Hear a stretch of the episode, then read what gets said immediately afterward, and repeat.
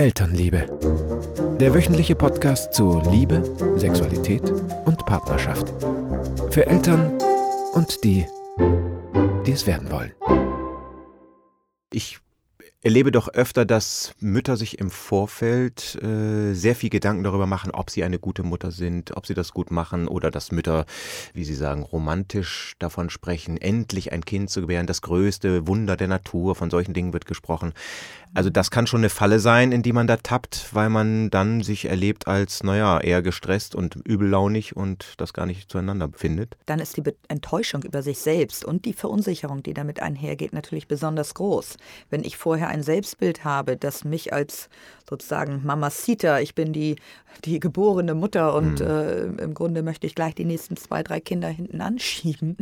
Äh, wenn so ein Bild vorherrschend ist, dann ist die Enttäuschung und die Verunsicherung besonders groß, wenn wenn sich diese Mütter dann erleben, erschöpft, gereizt, genervt, mit wenig Kontakt zu dem Kind oder wenn sich der Kontakt nicht so anfühlt aufgrund der Erschöpfung und des Schlafentzuges, wie sie es sich immer vorgestellt hatten und wie es ja oftmals in der Schwangerschaft tatsächlich war. Mhm. Ne, da ist ja sozusagen äh, die, die, Ruhe vor dem Sturm und äh, da ist man in der Symbiose schon mit dem Kind und äh, das Ganze ist nur ruhig und ähm, mhm. ohne äußere Stressoren im Grunde.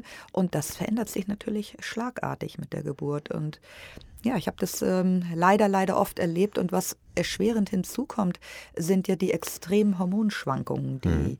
äh, sozusagen noch einige Wochen äh, den Hormonhaushalt durcheinander wirbeln, damit auch die Stimmungen äh, der jungen Mütter.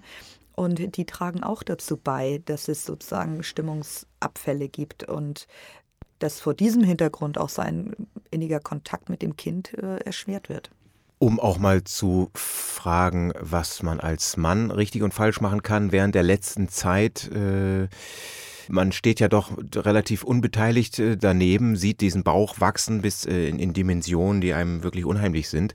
Äh, man erlebt die Frau natürlich dann teilweise geschwächt oder sehr müde, mit Schmerzen dann teilweise. Oder, oder es gibt ja auch komplizierte Schwangerschaften.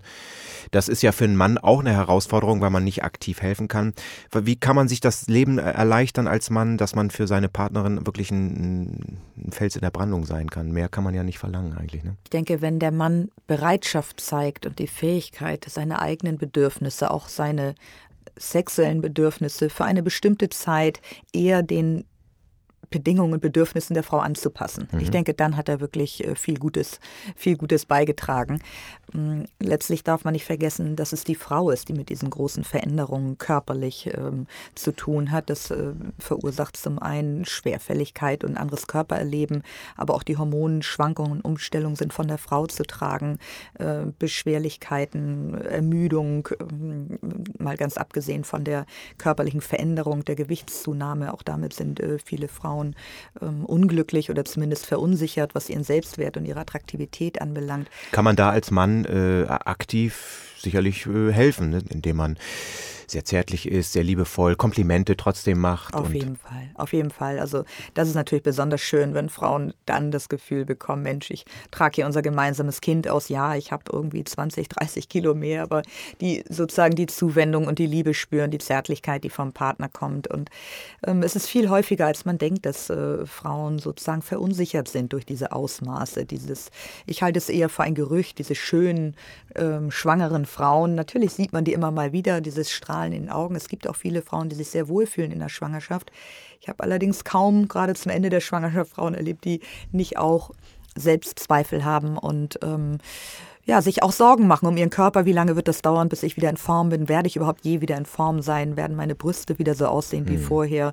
Äh, werde ich Schwangerschaftsstreifen haben? Und, und, und. Also es sind ja viele, viele Dinge, die mh, hm, Fragen in Bezug auf die physische Attraktivität aufwerfen. Die wenigsten Frauen sind da nicht verunsicherbar.